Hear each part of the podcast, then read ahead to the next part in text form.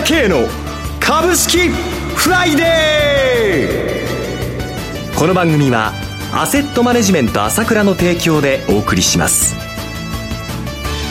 皆さんおはようございます。進行役の浜田節子です。朝倉慶の株式フライデー。パーソナリティは、アセットマネジメント朝倉代表取締役で、経済アナリストの朝倉慶さんです。朝倉さん、おはようございます。おはようございます。よろしくお願いいたします。ます。そして本日は個別銘柄スペシャルです。アセットマネジメント朝倉西野忠さんをお迎えしてお送りします。西野さん、おはようございます。おはようございます。よろしくお願いいたします。ます。さて、今週のマーケットはどのようにご覧になっていらっしゃいますか、朝倉さん。そうですね。さすがの私もあの FOMC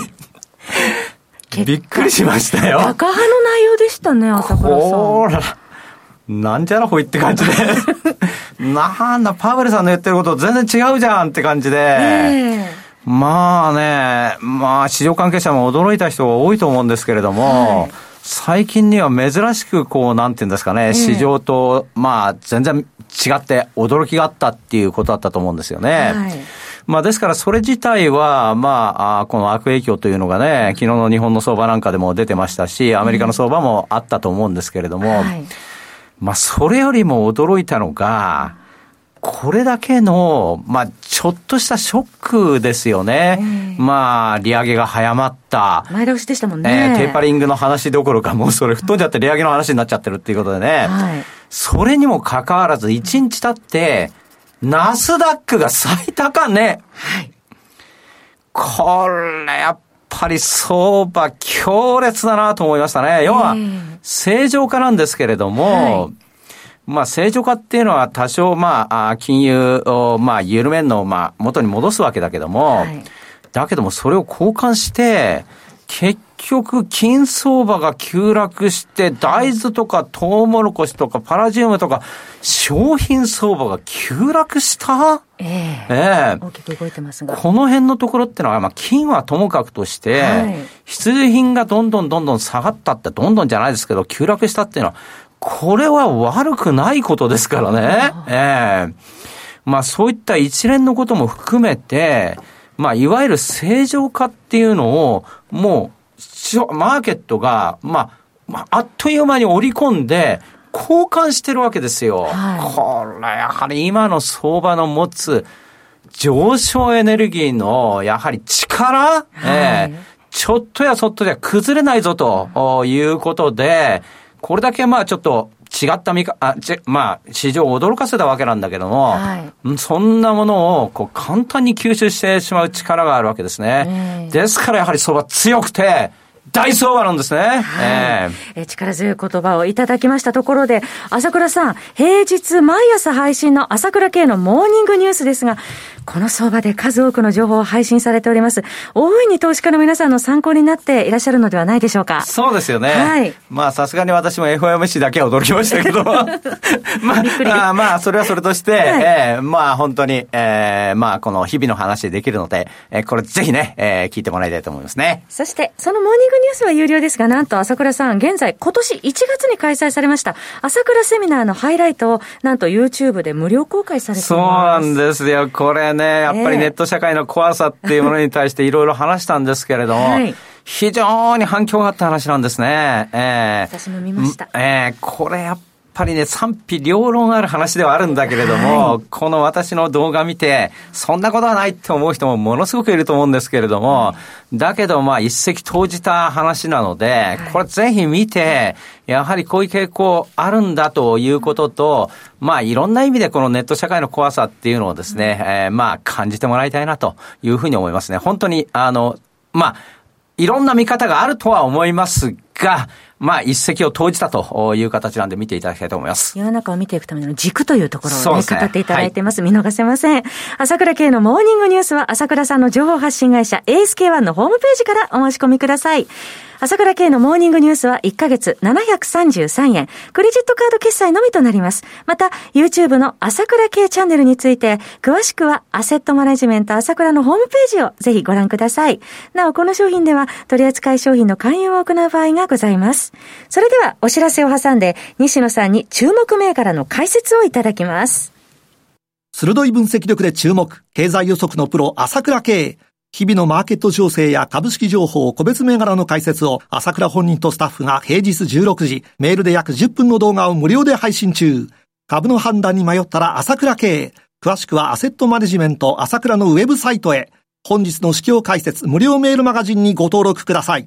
アセットマネジメント朝倉は、証券取引、金銭、有価証券の予託、貸付行為は行っておりません。また、情報提供する金融商品の取引では、相場変動などにより損失を生じる恐れがあります。取引説明書、契約締結前交付書面などを十分にお読みいただき、ご理解の上お取引ください。金融商品仲介業者登録関東財務局長金中第605号。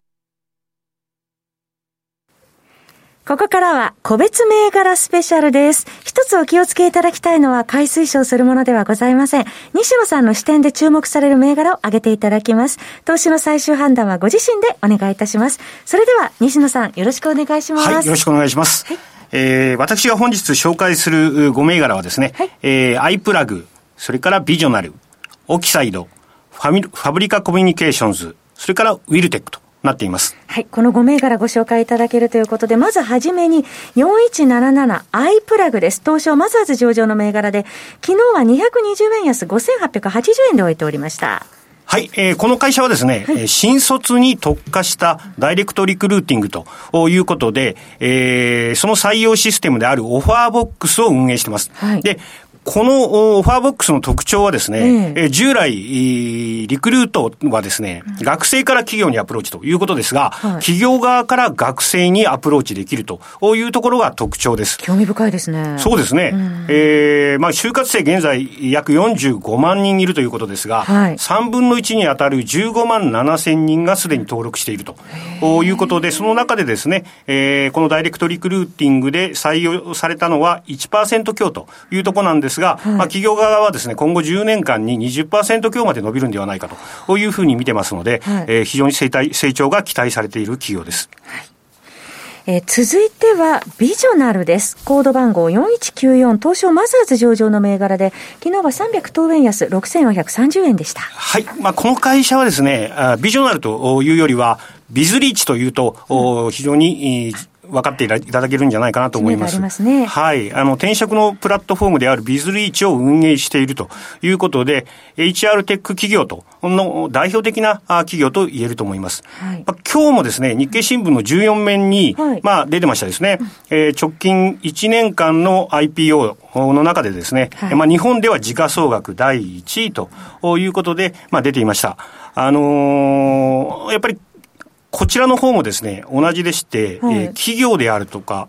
それから、あ企業がここのビズリーチを見てですね、はい、えー、優秀な人材を選択できる。または人材紹介企業もビズリーチを使っているということでですね、今後の成長が期待されると思います。選ばれる時代なんですね。そうですね。えー、続いては、ウィルテックです。コード番号7087、東証2部上場の銘柄です。昨日は263円高の1300等円でした。はい。まあ、この会社もですね、人材関係なんですね。えー、製造請負であるとか、製造派遣、それから買収によってですね、受託生産サービス、電子機器の受託生産サービスも手掛けているという製造総合大手のサービス企業です。はい、で、あのー、まあ、同じ人材関連ということで、今日、今、3銘柄並んだわけですけれども、はい、まあ、先の2社はですね、えー、独自の、まあ、サービスで、えー、成長していると、ういうところが特徴なんですね。まあ、この企業は、あ M&A を繰り返しながら、現在成長中ということなんですが、まあ、アフターコロナと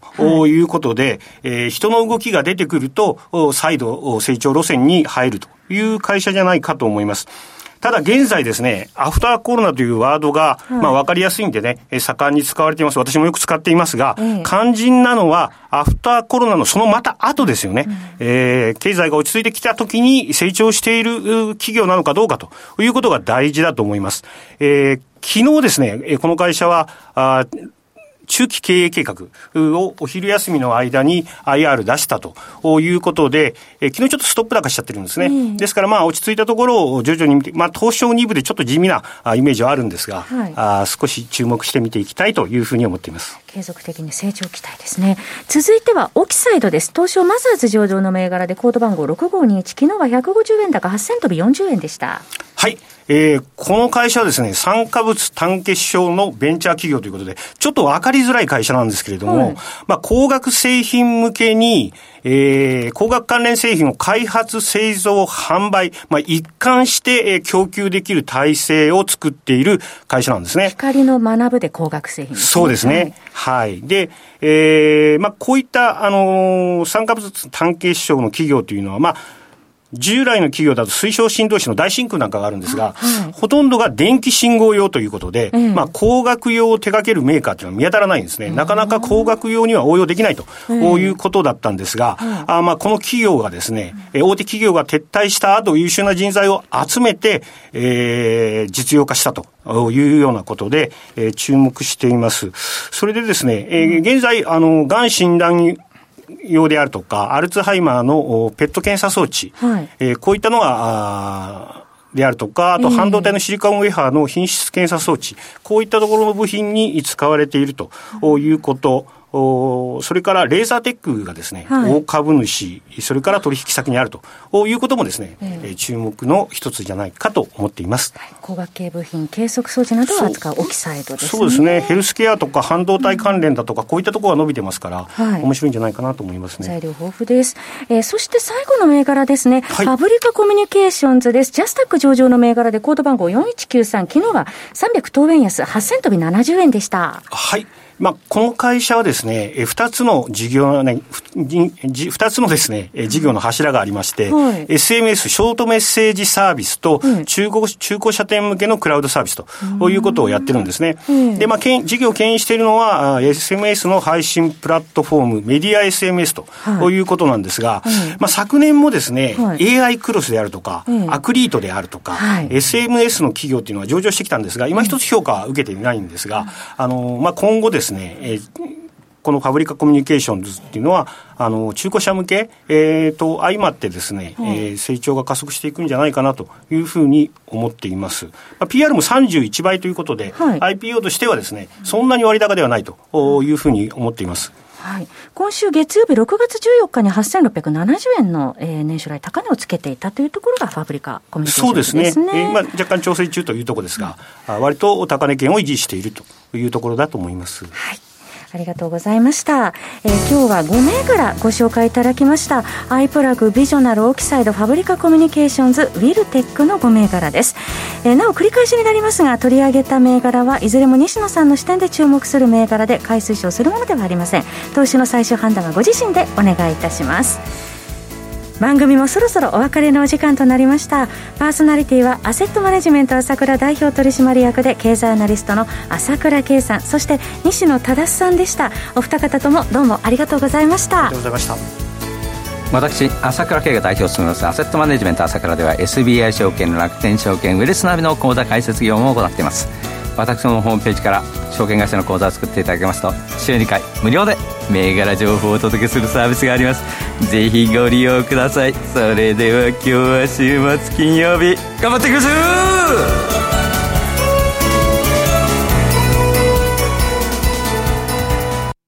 この番組はアセットマネジメント朝倉の提供でお送りしました。最終的な投資判断は皆様ご自身でなさってください。